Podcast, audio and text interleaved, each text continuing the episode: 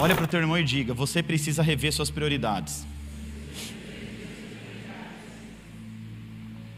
Assim como Maria priorizou a presença de Deus, a nossa prioridade também deve ser a presença de Deus. Essa semana Deus me chamou muito a atenção com as nossas prioridades na igreja. Irmãos, eu me alegro em dizer, nós temos uma igreja de excelência. Tudo que nós fazemos aqui, nós fazemos com extrema excelência. Desde a limpeza da igreja, tudo, tudo, tudo, é tudo com excelência. Quem me conhece sabe o quanto eu sou chato, o quanto eu gosto das coisas bem organizadas, as coisas bonitas, limpas. Tem uma sujeirinha, a gente corre para limpar, a gente vai, a gente prepara tudo, desde o ambiente físico até o ambiente espiritual. Mas sabe o que Deus falou para mim? Tudo isso é muito bom, mas qual é o legado que vocês vão deixar para a próxima geração? Sabe qual é o legado que nós temos que deixar para a nossa próxima geração? Quem é pai e mãe aqui? Sabe qual é o legado que você tem que deixar para o seu filho? O céu aberto. Sabe qual legado tem que deixar para os seus filhos? A presença de Deus. Sabe o que você tem que deixar para os seus filhos? Uma memória espiritual para o teu filho olhar e falar assim: ó, o meu pai foi um grande homem de Deus, a minha mãe foi uma grande mulher de Deus e eu vou seguir os passos deles. Eu não vou me afastar dos caminhos nunca. Eu quero seguir esse exemplo. Eu quero poder chegar na minha casa, chegar na minha casa e sentir o ambiente profético. Ei, quando Deus falou comigo na segunda-feira, irmãos, segunda-feira retrasada, na esteira da academia, sabe o que aconteceu? Eu cheguei na minha casa, eu ia falar o seguinte: olha só, por isso que eu me alegro e eu falo que eu estou cumprindo o propósito de Deus. Ei, irmãos, deixa eu falar uma coisa para você. Eu não sei qual é o seu medo. Esses dias perguntaram para mim, pastor, você tem medo de morrer? Eu falei, não, tem medo de morrer. Sabe por quê? Porque se eu morrer, eu vou para a glória com Deus. Sabe qual é o meu maior medo? Deixar minha família também não, porque eu sei que Deus vai cuidar. O meu maior medo é não cumprir o propósito de Deus. O meu maior medo é sair dessa terra sem cumprir aquilo que Deus estabeleceu para minha vida. Disso eu tenho medo. Que mais? Tenho medo de mais de nada. Eu só tenho medo de não cumprir aquilo que Deus estabeleceu através da minha vida. E disso eu tenho medo. De chegar lá no céu, Jesus olhar para mim e falar: Filho, eu te entreguei algo tão grande e você não soube fazer. Disso eu tenho medo. Por isso que eu falo, eu não estou aqui para te agradar, eu não estou nem aí para te agradar. Ama a sua vida em Cristo Jesus, conta comigo. Se quiser pagar minha janta, amém. Se quiser eu pago a sua também, está tudo certo. Mas eu não vou vir aqui ficar falando o que você quer ouvir, não, viu? Sabe por quê? Porque o dia que eu ficar falando o que você quer ouvir, significa que eu me corrompi que eu saí da presença de Deus, que eu passei a fazer a minha vontade para poder crescer. Não, irmãos, a igreja está crescendo e eu estou batendo porque o Espírito Santo está ministrando o meu coração dessa forma. Eu poderia vir aqui e vir com palavras de motivação para você sair daqui voando, e aí na semana que vem você trazer mais 15 pessoas com você, porque ali o pastor motiva. Isso não tem a ver com o meu propósito. Quando Deus me dá uma palavra de motivação, eu dou a palavra de motivação. Mas quando Deus me dá uma palavra de exortação, eu vou para cima também. Meu único medo é não cumprir o propósito estabelecido por Deus para minha vida aqui nessa terra. E aí, quando eu cheguei na minha casa, eu ia falar assim: nós precisamos, ó, eu, eu vim pensando no carro. Vou chegar em casa, Manuel. Vou chamar a, a, a pastora Vanessa, vou chamar a Giovana e a Clara, a gente vai fazer um culto no lar. Ei, na hora que eu cheguei, santo, Deus poderoso, eu falei: pera.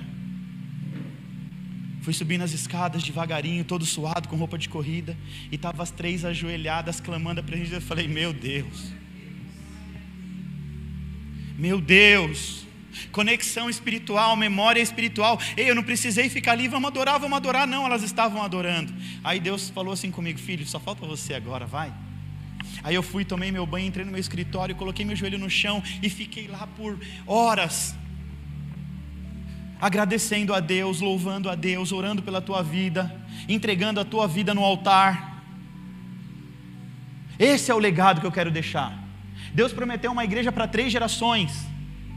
Irmão, agora Deus pega o improvável de uma família de sete irmãos, que não tem nenhum pastor na família, que ninguém, nem meu pai me deu provisão espiritual, me deu provisão física, mas não me deu provisão emocional e nem espiritual. Ninguém pegou assim, vem cá, eu vou te formar um pastor. Olha o que Deus fez. Deus pega pessoas improváveis, coloca em posições relevantes, abre, inicia um projeto de gerações através de um improvável.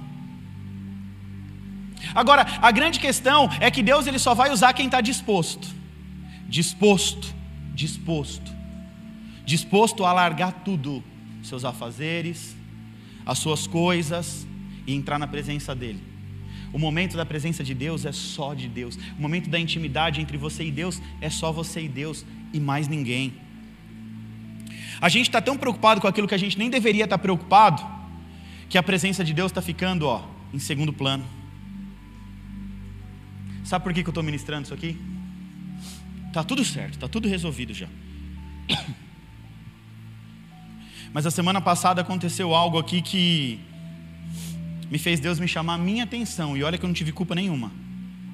Mas aí Deus sempre vai chamar a atenção do líder, né? Aí eu me questionei, eu falei, Deus, mas eu estou fazendo tudo o que eu posso. Eu estou dando treinamento, eu estou cuidando, eu estou dando palavra, eu trago Manuel Edés para dar palavra. Um líder da nossa igreja. Na hora que o céu estava descendo. Semana passada nós tivemos três situações aqui que ficou marcada. Quinta-feira, durante o ensaio do louvor. Eu desci aqui, o pessoal do louvor estava derramado, chorando na presença de Deus.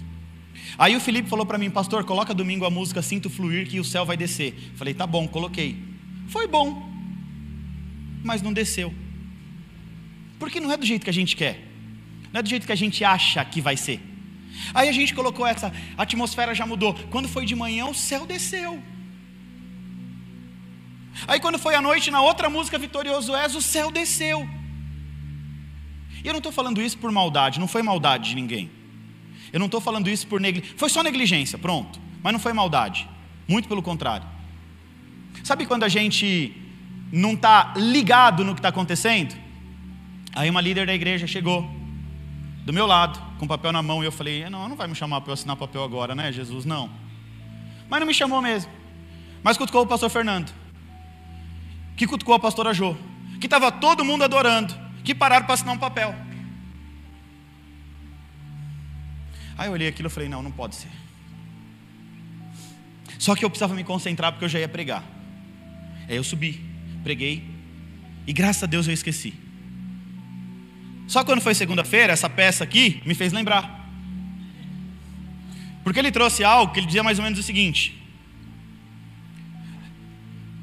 Não deixe que os seus sonhos ou os seus projetos sejam comprometidos por pessoas que não conseguem evoluir. Aquilo começou a bater no meu coração de uma forma que eu falei assim: Jesus, o que, que é isso? Aí o Espírito Santo começou a falar comigo e eu lembrei daquela fala de Deus e Moisés. Um ficava olhando para o outro: é o teu povo, não, é o teu povo, é o teu povo, não, é o teu povo. Não, Deus, é o teu povo, não destrói, não. É... Só que aí Deus me fez sentir a dor dele. Pera, meu filho, você está preparando uma igreja de adoração, né? Eu prometi avivamento nesse lugar. Mas tu está achando o quê? Que vai ter avivamento se na hora que o céu se rasga, vocês param para assinar um papelzinho de feliz aniversário? Eu estou digerindo isso até agora, irmãos. Eu confesso que eu já chorei muito essa semana. Porque eu fiquei me culpando, sabe? Deus, onde é que eu estou errando? Onde é que eu errei, Deus? No que, que eu estou errando? Hoje nós estávamos na sala. E aí a pastora Jo virou para mim e falou assim: Pastor, me perdoa, pastor. O senhor sabe quanto eu sou. Eu falei: Eu sei, Jo. Você é comprometida, é de busca, é do fogo. Pede perdão para mim, não. Sabe por quê? Porque você não me ofendeu. Eu só senti a dor que o Espírito Santo sentiu naquele momento. Pede perdão para Deus. Se derrama na presença dEle. Sabe por que eu estou expondo isso aqui, irmãos? Não é porque eu estou expondo a minha liderança, não. Porque é começar primeiro por mim a começar primeiro por mim. Se eu não estiver andando direito, se eu não estiver fazendo aquilo que tem que ser feito na presença de Deus, que Deus venha expor todas as minhas debilidades aqui nesse altar. Eu não quero pessoas caminhando comigo que não entendem a real importância de servir a Deus, a real motivação de sentir a presença de Deus. Eu quero pessoas curadas para curar outras pessoas. Eu não estou pedindo para Deus guerreiros fortemente armados. Eu estou pedindo valentes de Davi.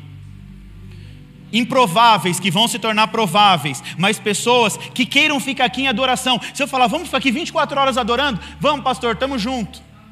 Eu quero pessoas que estejam aqui buscando a presença de Deus comigo. Sabe por quê? Porque eu decidi que eu vou viver esse avivamento aqui na terra. Se Deus me prometeu e está me deixando sonhar, irmãos, eu vou sonhar e vou sonhar grande. Eu decidi que eu vou ser um agente de milagres na vida de muitas pessoas. Eu decidi que eu vou usar essa glória que Deus colocou dentro de mim para alcançar muitas pessoas. Eu decidi, é a minha decisão e nada vai me parar. Hoje pela manhã, duas profetas veio aqui falar assim: Pastor, toma cuidado porque o inimigo está lançando cilada. Pastor, eu falei assim: Ok, mas dentro de mim, conta uma novidade. Não estou desdenhando da, da, da, da palavra, não, não estou. Mas eu sei que lá no mundo espiritual, lá no inferno, deve ter um, um outdoor meu, o diabo falando: quem ele pensa que é, esse calça apertadinha aí? Abrindo os olhos espirituais do povo, trazendo conhecimento. Estou nem aí para o diabo. E por isso eu preciso vigiar mais do que qualquer um aqui, porque eu sou o alvo que ele quer destruir. Sabe por quê? Porque a palavra de Deus diz: quando Satanás consegue tocar no pastor, ele dispersa as ovelhas. Orem por mim. Orem por mim. Eu preciso estar fortalecido a cada dia. E aí por isso que eu fiquei hoje aqui até 1h40 da tarde. O culto acabou meio-dia e pouquinho, até 1h40 clamando a presença de Deus, falando: Deus, eu quero a tua presença. Deus, eu quero a tua presença. Deus, eu quero a tua presença. Sabe quanto tempo eu não orava em línguas? Eu, eu, eu estou me expondo aqui para você. Sabe por quê? Porque eu não acho importante. Mas a palavra de Deus diz que a oração em línguas é a comunicação direta do teu espírito com Deus. O que eu não posso é, é sem entendimento, fica aqui falando um monte de coisa que você não está entendendo. Sabe por quê? Porque aí é como, é como Paulo dizendo: alguém se levanta aí e decifra o que ele está falando, porque eu não estou entendendo, eu não vou aqui pregar para você em línguas estranhas. Mas no meu tempo de intimidade com Deus, eu preciso verbalizar a comunicação espiritual entre eu e Deus. No meu momento íntimo, irmãos, eu não estou nem aí, eu pulo, eu marcho, eu não estou nem aí. Sabe por quê? Porque eu estou atraindo a presença de Deus para a minha vida. E não nada mais tem valor nessa terra do que a presença de Deus. Sabe por quê? Olha só. Quem é inteligente aqui? Levanta a mão. Deixa eu te falar uma coisa: sua inteligência não serve para nada. Só serve temporariamente quando você está aqui nessa terra. A prova de Deus diz: quando você morrer, sua alma, que é o seu intelecto, vai se desfazer. Sabe o que vai sobrar de você? Teu espírito. Valorize as coisas do espírito porque o Espírito é a tua conexão com Deus. Está valorizando o corpo, malhadão, malhadona. O pó vai comer. Estou valorizando demais o conhecimento, porque eu quero ser uma pessoa extremamente intelectual, conhecido por toda a minha inteligência física, humana. Bom, bacana.